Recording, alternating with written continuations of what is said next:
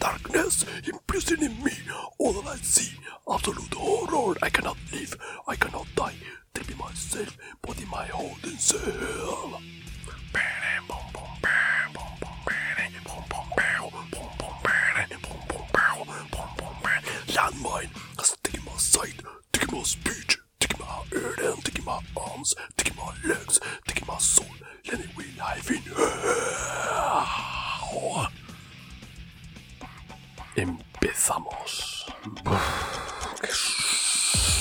Subidón de intro. Si no reconoces la canción, será por dos motivos. Uno, porque canto fatal. O dos, porque no tienes ni puta idea de música. Todo lo cagable. Em, esta es una de las otras grandes referencias que yo tengo de, de- pa- para definir las guerras. O sea, esta canción em, habla de los horrores de la guerra de una manera que no suele contarse en el metal o en el thrash metal, como es metálica. normalmente son cosas épicas, son cosas en el que, pues eso, Manowar hablando de matar cosas con cosas y luego seguir matando cosas y tal. En cambio, esta es una, una, una canción muy dura porque cuenta lo contrario, ¿no? Cuenta el- los horrores de la guerra. Y me viene muy al pelo, porque es que las guerras básicamente es eso. Es una ambientación muy dura, eh, muy, muy bestia, eh, no sé, de verdad que es muy visceral. Y por eso hoy voy a hablar un poquito ya más del sistema, porque me pasé la semana pasada muy, muy flipado con el, con el libro, con cómo funciona, con, con ya niveles un poquito más. Pero hoy quiero hablaros ya directamente de, de- de las guerras, de qué son, de cómo funciona. ¿Quieres hablar, hablar del sistema? Vale, no hay ningún problema. Uno, te vas a el capítulo 5 de que baje de luz y lo vea, que es el 612, y te lo lee y te lo escuchas. Porque ahí eh, hablé largo y tendido de cómo funcionaba el sistema, de, y luego además, bueno, si sigues con los programas, pues, pues sigo yo ahí flipándome. Dos, te vas al número 699 y te escuchas a David hablando de esto. De hecho, ojito que David se viene para acá. ¿Eh? O sea, ya, yo, yo es que los fichajes los hago bien. La semana que viene aquí va a estar. Lo voy a tener yo aquí. Se va a cagar. No, no sabe muy bien dónde se ha metido este hombre. Ya hablaremos con él. Pero en cualquier caso, eh, podéis escucharlo porque habla de una manera mucho más sopesada. eh, yo qué sé, no, no se ha bebido siete cafés antes de empezar, como yo, y se le entiende. Entonces podéis em, escuchar el programa porque la verdad es que, joder, es como, tronco, me has quitado ahí el trabajo. Yo, yo, yo lo voy a explicar y me lo estás explicando tú. Lo explica muy bien, ¿vale? Merece mucho la pena. Ok. Ahora bien, eh, una vez ya se ve- sabemos jugar, sabemos el sistema, ¿qué me trae de nuevo las guerras? Porque me trae una ambientación maravillosa, pero... ¿Pero y qué? ¿Y cómo esto encaja? ¿Cómo cae esto al, al Quicksock? Vale, lo primero, súper obvio, todas las, eh, las, eh, las fichas, eh, las tablas de, de combate cambian. En primer lugar, porque los conceptos contra los que te vas a enfrentar son totalmente diferentes, pero también porque las habilidades con las que tú partes de base también. Eh, No, o sea, se asume que estáis con eh, granadas, con rifles, con fusiles, con tal. Por lo tanto, eh, pues esto tiene que, tiene que cambiar de alguna manera. Lo que no puedes hacer es empezar siempre que empiezas, vale, pues ahora, como estáis bien armados, os doy más uno, bajo. Se plantean de cero. Eso también va a pasar con las cartas de herida, con las cartas de conmoción. Todo eso, aunque haya alguna cosa que, se recicla, digamos que el 90% se, lo pule. Se, se lo cruje por completo y hace hacia, hacia afuera. Eso ya de por sí te va a meter aquí. Eh, me gusta mucho que hay como una tabla de encuentros de encuentros violentos en el campo de batalla estos encuentros violentos eh, son cosas como que se cae un avión, eh, hay un francotirador, cosas así que hemos visto muchas veces en, en, películas, Enemigo a las puertas, por ejemplo, ¿no? Es una película que habla muy claramente de, del horror de estar dentro del campo de batalla y saber que estás en la mierda, ¿no? E, ese tipo de cosas eh, están muy bien estructuradas y, hay, y, luego realmente tú ves la tabla y dices, madre mía, pero si es que yo puedo hacer la campaña solamente tirando al azar aquí dentro. O sea, me, lo genera todo ya. Vale. Pero, además de eso, eh, planteamos lo primero, un sistema de inicio totalmente diferente. Cambia mucho el cómo se generan los personajes de aquí a, a cómo se generan en el anterior. Lo primero es que tenemos unos kits de inicio. En el anterior éramos personajes y se definían más. Eh, y esto tiene. Es, que, es, que, veis cómo me flipo. Esto tiene mucho que ver con, con la ambientación. O sea, esto define también la ambientación. Los kits de inicio definen que tu personaje eh, es un número. Es un kit de inicio, ¿vale? Tú cómo empezaste así, venga, corre, ala.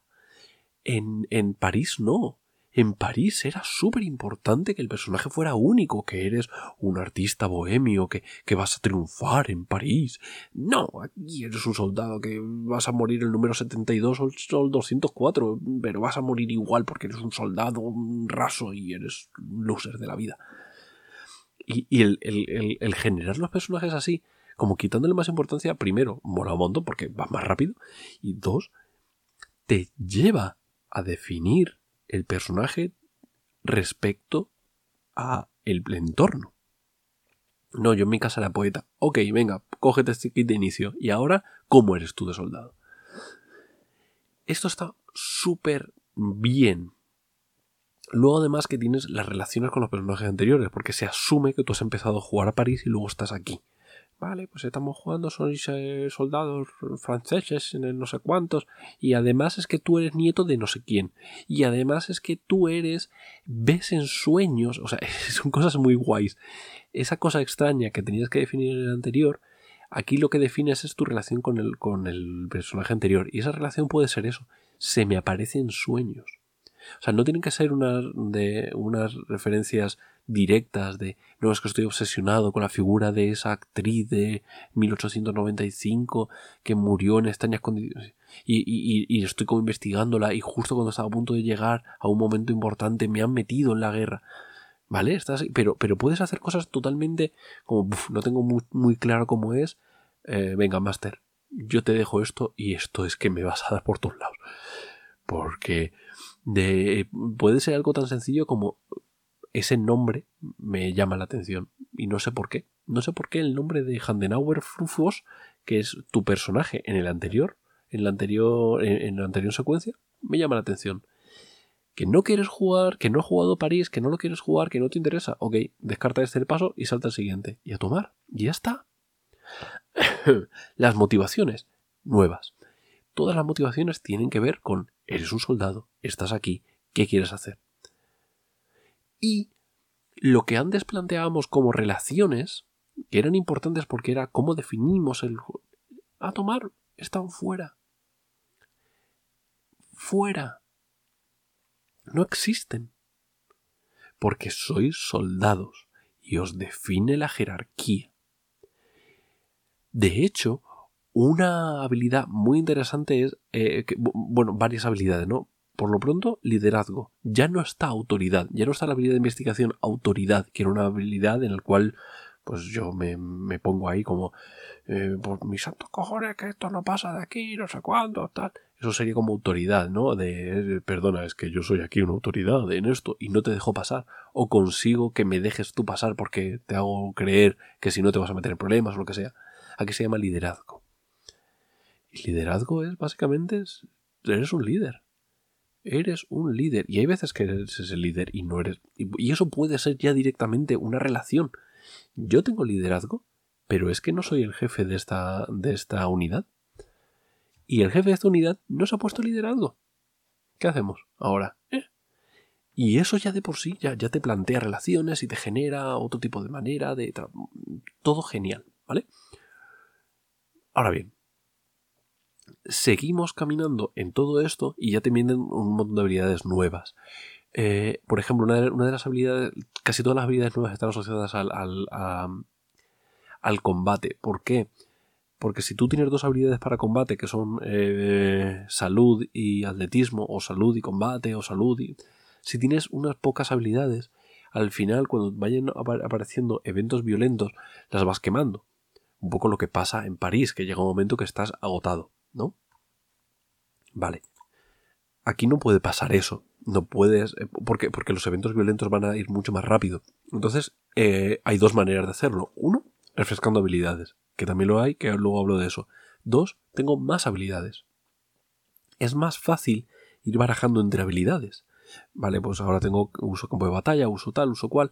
Eh, porque hay diferentes habilidades que lo que me generan es la sensación de que me salvo por un motivo u otro. O sea, yo puedo salvarme por atletismo, porque he saltado antes de que. Pero puedo salvarme por la habilidad campo de batalla.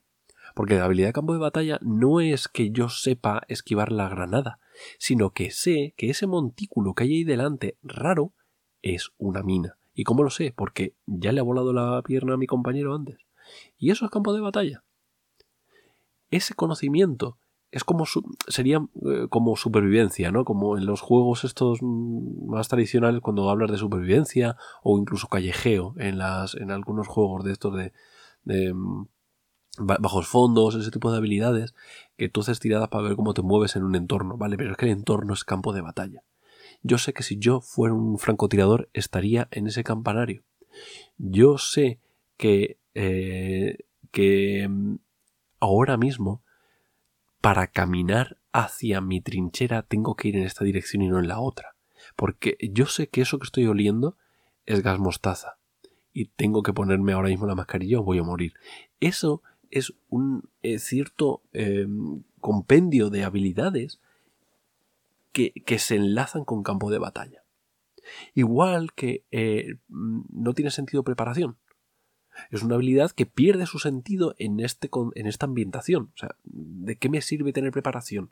Ah, no, es que antes de salir de casa, pues me cogí dos pistolas. Perdona. ¿Antes de, antes de salir de dónde? Mm, esto lo explica muy bien en el, en el podcast este del David, ya, ya os lo digo. Pero en cualquier caso, la habilidad conseguir, o no me acuerdo el nombre, creo, creo que se llama conseguir, sustituye a preparación. Porque preparación es yo ya he anticipado que iba a necesitar esto, hago la tirada de preparación y si lo anticipé, hasta luego. Conseguir la sustituye porque no puedes hacer eso. No tiene sentido tú tienes lo que tienes en tu petate, tronco. Fin de la historia. Y si necesitas cualquier otra cosa, ¿quién te lo consigue? Si tú necesitas mm, tabaco, si tú necesitas más munición, si tú necesitas siete granadas, un lanzacohetes, un, un avión, ¿dónde lo vas a conseguir? Alguien te lo tiene que conseguir. Y para eso está el zorro, para eso está el tío que te va a conseguir las cosas. Y es muy bonito que esto se organice así. Por dos motivos. Uno, porque le da sentido o resignifica la habilidad de preparación para que siga teniendo sentido. Y dos, porque te plantea un tempo. Eh, el tempo cambia. En una partida de investigación sueles tener como, como una, una marca contrarreloj ¿no?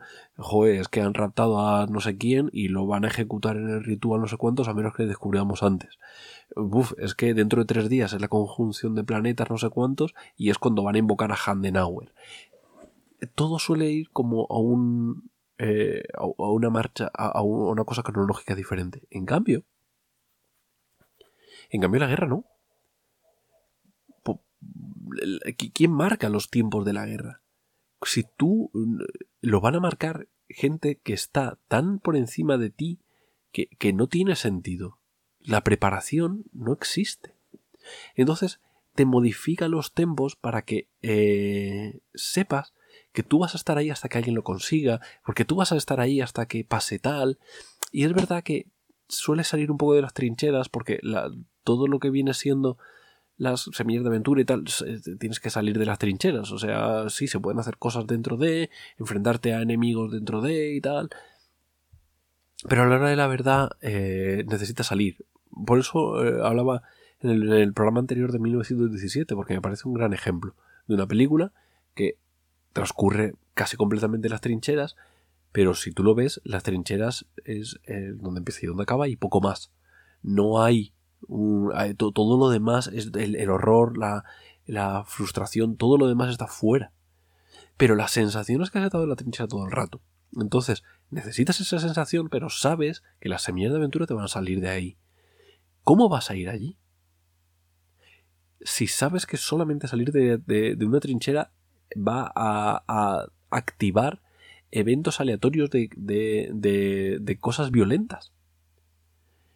Salir de ahí es ponerte en peligro. Ponerte en peligro en un juego en el que cuando robas tres cartas estás emmochado. ¿Cómo lo haces? Pues en primer lugar eso, porque te redefine o te resignifica todo esto de los... Em, de las habilidades, de los tempos asociados a las habilidades, pero sobre todo por otra habilidad que se llama hunkering down o atrincherarse o como lo terminemos llamando porque nos damos de tortas de vez en cuando por los, la terminología. Probablemente se termine llamando atrincherarse. Básicamente el hunkering down es em, es la, la, partida de, de, hoguera.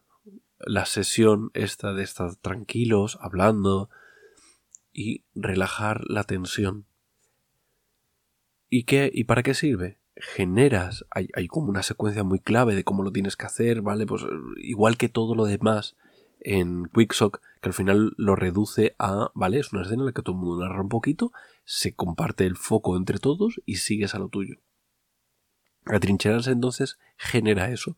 Todos los personajes dicen un poco lo que van a hacer una vez se atrincheran, cómo lo consiguen, bla bla bla bla bla bla bla. Hacen la tirada, Handenauer, piqui piqui piqui piqui y, y ala, todos a refrescar sus habilidades. Ya está. Esto se puede hacer una vez por, por aventura. O escenario, la llaman ahora. En... Se hace una vez por aventura porque es un punto para decir, es que lo necesitáis, tíos. Es que os van a pasar a cuchillo casi todos los eventos es más una road movie. Eh, casi todos los eventos son violentos. Has presenciado violencia, has causado violencia, has recibido violencia, pero todo está tamizado por eso. Por lo tanto, si tú no puedes parar en un punto concreto, eh, vas a morir. Fin. Tienes que hacerlo. Y esto genera eh, un momento de, de unión y entonces todo lo que en París ya venía lo creas ahí. Son momentos de generar los enlaces entre jugadores, entre personajes, eh, intentar entender qué está ocurriendo, intentar entender em, cómo nos relacionamos y, y continuar. Porque no hay un final es una guerra. Nadie recuerda cuándo empezó. Nadie ve que esto vaya a pasar más. Es muy interesante porque todas las todas estas habilidades al final llevan a lo mismo. El, lo raro, lo extraño y la guerra. Y están tan interconectadas que a veces no sabes si estás hablando de una o de otra. Esto hace que sea tan visceral todo que cuando está planteando inicialmente al principio del juego, hey, mm, antes de hacer los jugadores, de los personajes, perdón, deberíais hacer otra cosa.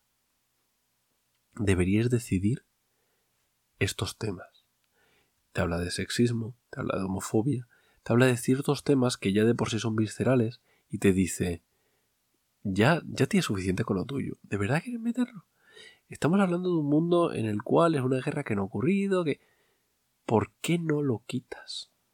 ¿Por qué no estamos hablando de un mundo ideal en el que todos los soldados sean hombres, mujeres eh, o viceversa, o tronistas, ¿no? sí, sí, ¿qué, ¿qué más da? ¿Por qué no directamente lo quitamos y ya está? dejadlo aquí. Os, dejo, os lo dejo planteado. Lo mismo con, la homofobia. ¿Qué más da? ¿Queremos jugar con esto? Sí, sí, sé que en 1947, que sería un poco la, la, la fecha base para que pienses en, eh, en esto, aunque yo os digo que al final son mezclas de cosas y tal. Sé que en 1947 el sexismo y la homofobia eran cosas para chocarle la mano y decir, venga, tiramos para adelante. Pero, ¿por, ¿por qué? Si es un mundo en el que ha cambiado tantas cosas, ¿por qué no esto? Es como cuando, no, es que no se puede hacer fantasía medieval sin sexismo. Pero, si, hay, dragones, ¿por qué no vas a hacerlo sin sexismo? ¿Qué más da? Pues aquí te hacen lo mismo. Te dicen, deberíais decidir entre vosotros si queréis añadir esto. O si no, da igual. Desde que alguno de los personajes eh, decida hacerse un soldado mujer, la recomendación es elimina el sexismo. Elimínalo. Porque no estamos hablando de un entorno en el cual esa, ese personaje pueda salirse. Pueda salirse e ir a otro punto en el que sí que va a ser resguardado. No, estamos hablando de un, de un entorno militar muy bestia en el cual si tú no eliminas el sexismo, ese personaje es muy probable que se quede sin poder jugar en bastantes tiempos. ¡Ey! ¿Que estéis todos de acuerdo? Ok, jugad, si es vuestra mesa, haced lo que queráis. Pero yo, mi recomendación es esa. Y, eh, lo, que pone en el libro, ¿vale? Y yo lo, lo, eh, a tope con ello. Bueno, y ya me está poniendo la musiquita Joaquín, así que tengo que ir despidiéndome. La semana que viene eh, va a venir aquí David. Y... Es que, es que va a ser la hostia brutal. Eh, podemos preguntarle un montón de cosas, preguntarle cosas de, no sé, escribid en el chat de, oye, ¿qué quieres preguntarle a David? ¿Qué lleva de ropa interior? Lo que queráis. Estas preguntas que yo no tengo filtro, ya sabéis. Em, vamos a hablar de Gamso, pero ya sabes que, al final se me va. Eh, eh, todo lo demás que vamos a, a, ver, él ya lo ha explicado muy bien. Y realmente son detalles que da igual, leedlo y vais a flipar. Lo importante de, las guerras ya está explicado. Ya lo hemos explicado con esto. Vamos a hablar ahora un poquito más porque él es alguien que lo ha llevado a... lo, está estudiando mucho, lo está dirigiendo, lo está viendo y lo está viviendo y está flipando mucho. Entonces, pues me lo quiero traer porque yo ya sabéis que para fliparme no necesito ayuda. Pero hombre, que baje de luz y lo vea, que no flipamos todos también. Venga, a